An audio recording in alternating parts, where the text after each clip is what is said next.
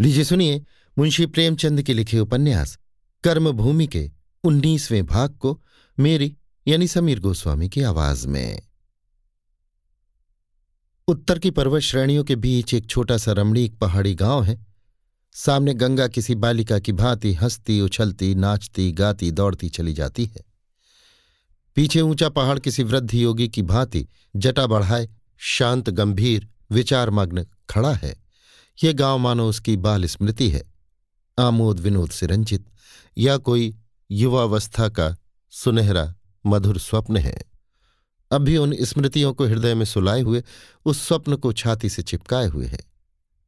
उस गाँव में मुश्किल से बीस पच्चीस झोपड़े होंगे। पत्थर के रोड़ों को तले ऊपर रखकर दीवारें बना ली गई हैं। उन पर छप्पर डाल दिया गया है। द्वारों पर बनकट की टट्टियाँ हैं। उन्हीं काबुकों में उस गाँव की जनता अपने गाय बैलों, भेड़ बकरियों को लिए अनंतकाल से विश्राम करती चली आती है। एक दिन संध्या समय एक सांवला सा दुबला पतला युवक मोटा कुर्ता, ऊँची धोती और चमरौधे जूते पहने कंधे पर लुटिया डोर रखे बगल में एक पोटली दबा इस गाँव में आया और एक बुढ़िया से पूछा, क्यों माता, यहाँ एक परदेशी को रात भर का ठिकाना मिल जाएगा? बुढ़िया सिर पर एक लकड़ी का गट्ठा रखे एक बूढ़ी गाय को हार की ओर से हाँकती चली आती थी। युवक को सिर से पाँव तक देखा। पसीने में तर, सिर और मुँह पर गर्द जमी हुई। आँखें भूखी। मानो जीवन में कोई आश्रय ढूंढता फिरता हो।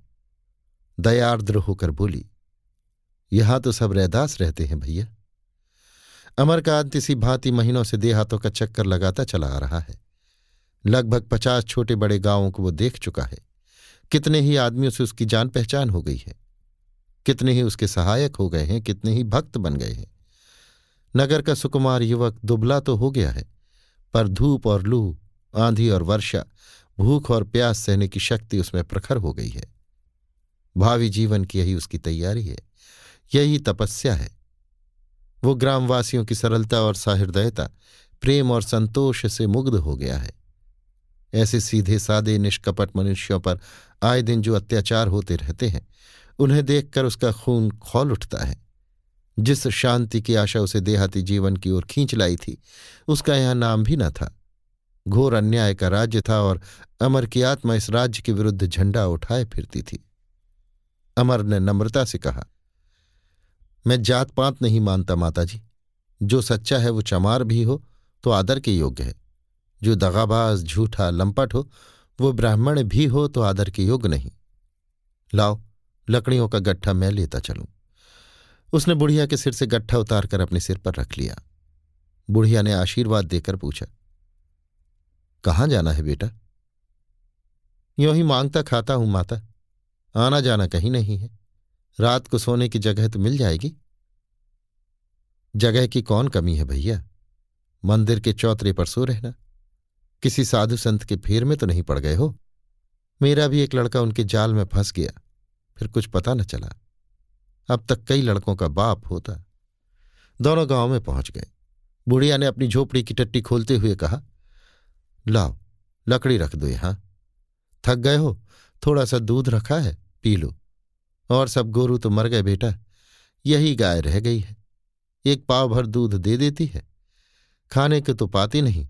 दूध कहाँ से दे? अमर ऐसे सरल स्नेह के प्रसाद को अस्वीकार न कर सका।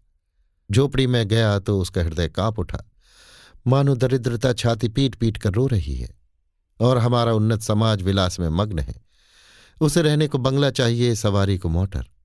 इस संसार का विध्वंस क्यों नहीं हो जाता? बुढ़िया ने दूध एक पीतल के कटोरे में उड़ेल दिया और आप घड़ा उठाकर पानी लाने चली। अमर ने कहा, मैं खींचे लाता हूँ, माता। रस्सी तो कुएँ पर होगी। नहीं बेटा, तुम कहाँ जाओगे पानी भरने? एक रात के लिए आ गए तो मैं तुमसे पानी भराऊं? बुढ़िया हाँ हाँ करती रह गई। अमरकांत घड़ा लिए कुएँ पर पहुँच गया। बुढ़िया से ना रहा गया। वो भी उसके पीछे पीछे गई। कुएँ पर कई औरतें पानी खींच रही थीं। अमरकांत को देखकर एक युवती ने पूछा, कोई पाहुने हैं क्या सलोनी काकी? बुढ़िया हंसकर बोली पाहुने न होते तो पानी भरने कैसे आते? तेरे घर ऐसे पाहुने आते हैं? युवती ने तिरछी आँखों से अमर को देखकर कहा हमारे पाहुने तो अपने हाथ से पानी भी नहीं पीते काकी। ऐसे भोले भाले पाहुने को मैं अपने घर ले जाऊँगी। अमरकांत का कलेजा धक से हो गया। ये युवती वही मुन्नी थी जो खून के मुकदमे में बरी हो गई थी। वो अब उतनी दुर्बल चिंतित नहीं है। रूप में माधुर है अंगों में विकास, मुख पर हास्य की मधुर छवि। आनंद जीवन का तत्व है। वो अतीत की परवाह नहीं करता, पर शायद मुन्नी ने अमरकांत को नहीं पहचाना। उसकी सूरत इतनी बदल गई है। शहर का सुकुमार युवक देहात का मजूर हो गया है। अमर ने झेपते हुए कहा, मैं पाहुना नहीं हूँ देवी, परदेशी हूँ। आज इस गाँव में आ निकला इस नाते सारे गाँव का अतिथि हूँ। युवती ने मुस्कुराकर कहा तब एक दो घड़ों से पिंड न छूटेगा। दो सौ घड़े भरने पड़ेंगे, नहीं तो घड़ा इधर बढ़ा दो। झूठ तो नहीं कहती काकी? उसने अमरकांत के हाथ से घड़ा ले लिया और चटफंदा लगा। कुएँ में डाल, बात की बात में घड़ा खींच लिया। अमरकांत घड़ा लेकर चला गया तो मुन्नी ने सलोनी से कहा, किसी भले घर का आदमी है काकी। देखा कितना शर्माता था। मेरे यहाँ से अचार मंगवा लीजियो। आटा वाटा तो है?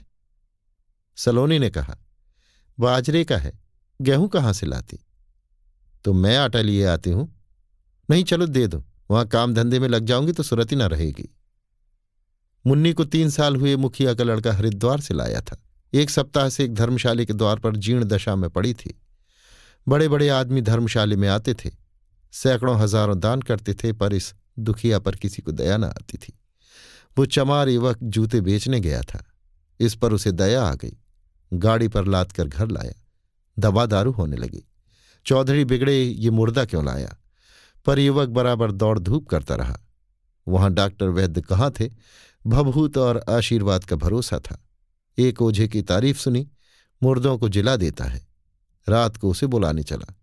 चौधरी ने कहा, दिन होने दो, तब जाना। युवक ने ना माना। रात को ही चल दिया। गंगा चढ़ी हुई थी, उसे पार करके जाना था। सोचा तैर कर निकल जाऊँगा। कौन बहुत चौड़ा पाठ है। सैकड़ों ही बार इस तरह आ जा चुका हूँ। निशंक पानी में घुस पड़ा, पर लहरें तेज थीं, पाँव उखड़ गए। बहुत संभालना चाहा, पर न संभाल सका। दूसरे दिन दो कोस पर उसकी लाश मिली। एक चट्टान से चिमटी पड़ी थी। उसके मरते ही मुन्नी जी उठी और तब से यही है। यही घर उसका घर है। यहाँ उसका आदर है, मान है। वो अपनी जात पात भूल गई। आचार विचार भूल गई और ऊंच जात की ठकराए अछूतों के साथ अछूत बनकर आनंदपूर्वक रहने लगी। वो घर की मालकिन थी। बाहर का सारा काम वो करती। भीतर की रसोई पानी कूटना पीसना दोनों देवरानियाँ करती थी। वो बाहरी न थी। चौधरी की बड़ी बहू हो गई थी। सलोनी को ले जाकर मुन्नी ने एक थाल में आटा, अचार और दही रखकर दिया। पर सलोनी को ये थाल लेकर घर में जाते ला जाती थी। पाहुना द्वार पर बैठा हुआ है। सोचेगा इसके घर में आटा भी नहीं। जरा और अंधेरा हो जाए तो जाऊँ। मुन्नी ने पूछा, क्या सोचती हो काकी? सोचती हूँ जरा और अंधेरा हो जाए तो जाऊँ। वो अपने मन में क्या कहेगा? चलो मैं पहुँचा देती हूँ। कहेगा क्या? क्या समझता है यहाँ धन्ना सेठ बसते हैं? मैं तो कहती हूँ, देख लेना वो बाजरे की ही रोटियाँ खाएगा। गेहूँ की छुएगा भी नहीं। दोनों पहुँची तो देखा अमरकांत द्वार पर झाड़ू लगा रहा है। महीनों से झाड़ू न लगी थी।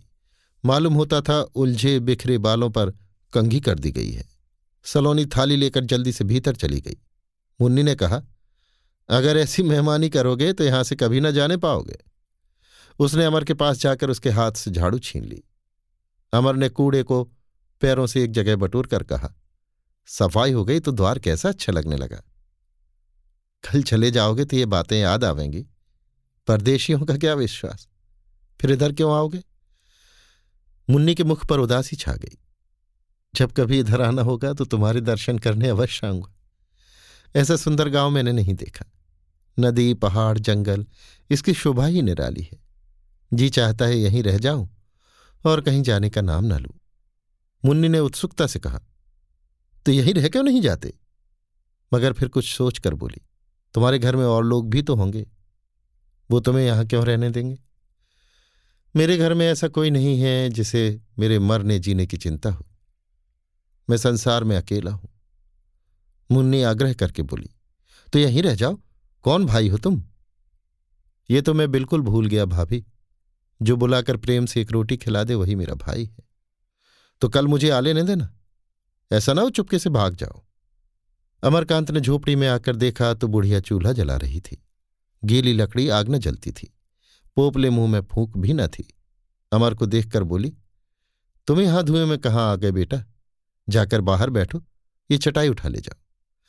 अमर ने चूल्हे के पास जाकर कहा, तू हट जा, मैं आग जलाए देता हूँ। सलोनी ने स्नेहमय कठोरता से कहा, तू बाहर क्यों नहीं जाता? मर्दों का तो इस तरह रसोई में घुसना अच्छा नहीं लगता। बुढ़िया डर रही थी कि कहीं अमरकांत दो प्रकार के आटे न देख ले। शायद वो उसे दिखलाना चाहती थी कि मैं भी गेहूँ का आटा खाती हूँ। अमर वो रहस्य क्या जाने? बोला अच्छा तो आटा निकाल दे, मैं गूंथ दू? सलोनी ने हैरान होकर कहा तो कैसा लड़का है भाई? बाहर जाकर क्यों नहीं बैठता? उसे वो दिन याद आए जब उसके अपने बच्चे उसे अम्मा अम्मा कहकर घेर लेते थे और वो उन्हें डांटती थी। उस उजड़े हुए घर में आज एक दिया जल रहा था, पर कल फिर वही अंधेरा हो जाएगा, वही सन्नाटा। इस युवक की ओर क्यों उसकी इतनी ममता हो रही थी? कौन जाने कहाँ से आया है, कहाँ जाएगा? पर यह जानते हुए भी अमर का सरल बालकों सा निष्कपट व्यवहार, उसका बार बार घर में आना और हर एक काम करने को तैयार हो जाना, उसकी सूखी मात्र भावना को सींचता हुआ सा जान पड़ता था। मानो अपने ही सिधारे हुए बालक की प्रतिध्वनि कहीं दूर से उसके कानों में आ रही है। एक बालक लालटेन लिए कंधे पर एक दरी रखे आया और दोनों चीज़ें उसके पास रखकर बैठ गया। अमर ने पूछा, दरी कहाँ से लाए? काकी ने तुम्हारे लिए भेजी है। वही काकी जो अभी आई थी। अमर ने प्यार से उसके सिर पर हाथ फेर कर कहा अच्छा तुम उनके भतीजे हो? तुम्हारी काकी कभी तुम्हें मारती तो नहीं?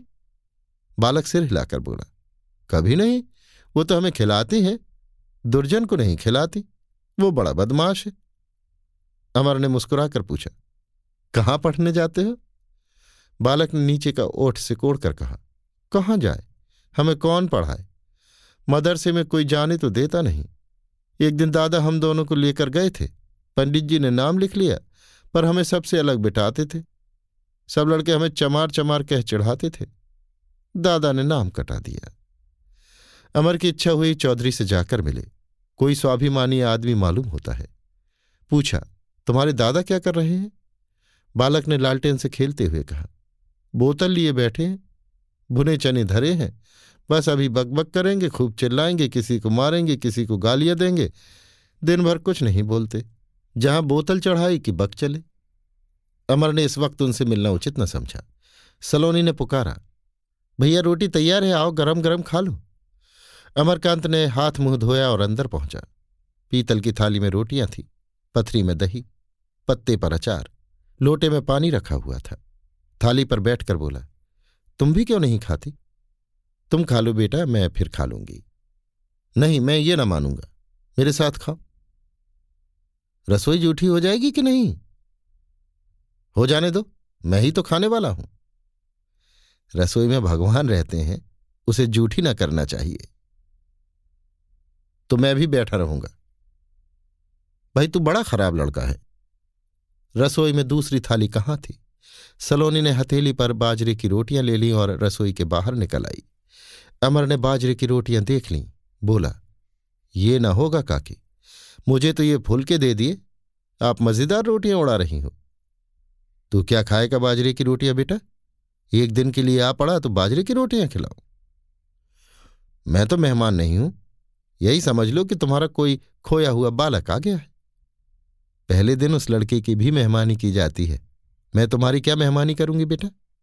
रूखी रोटियाँ भी कोई मेहमानी है, न दारू न शिकार। मैं तो दारू शिकार छूता भी नहीं काकी। अमरकांत ने बाजरे की रोटियों के लिए ज़्यादा आग्रह न किया। बुढ़िया को और दुख होता। दोनों खाने लगे। बुढ़िया ये बात सुनकर बोली, इस उम्र में तो भक्त ही अच्छी नहीं लगती बेटा। यही तो खाने पीने के दिन है। भक्तई के लिए तो बुढ़ापा है ही। भगत नहीं हूँ काकी, मेरा मन नहीं चाहता। माँ बाप भगत रहे होंगे। हाँ, वो दोनों जने भगत थे। अभी दोनों हैं ना? अम्मा तो मर गई, दादा है, उनसे मेरी नहीं पड़ती। तो घर से रूठ कर आए हो? एक बात पर दादा से कहा सुनी हो गई, मैं चला आया। घरवाली तो है ना? हाँ वो भी है। बेचारी रो रो कर मरी जाती होगी।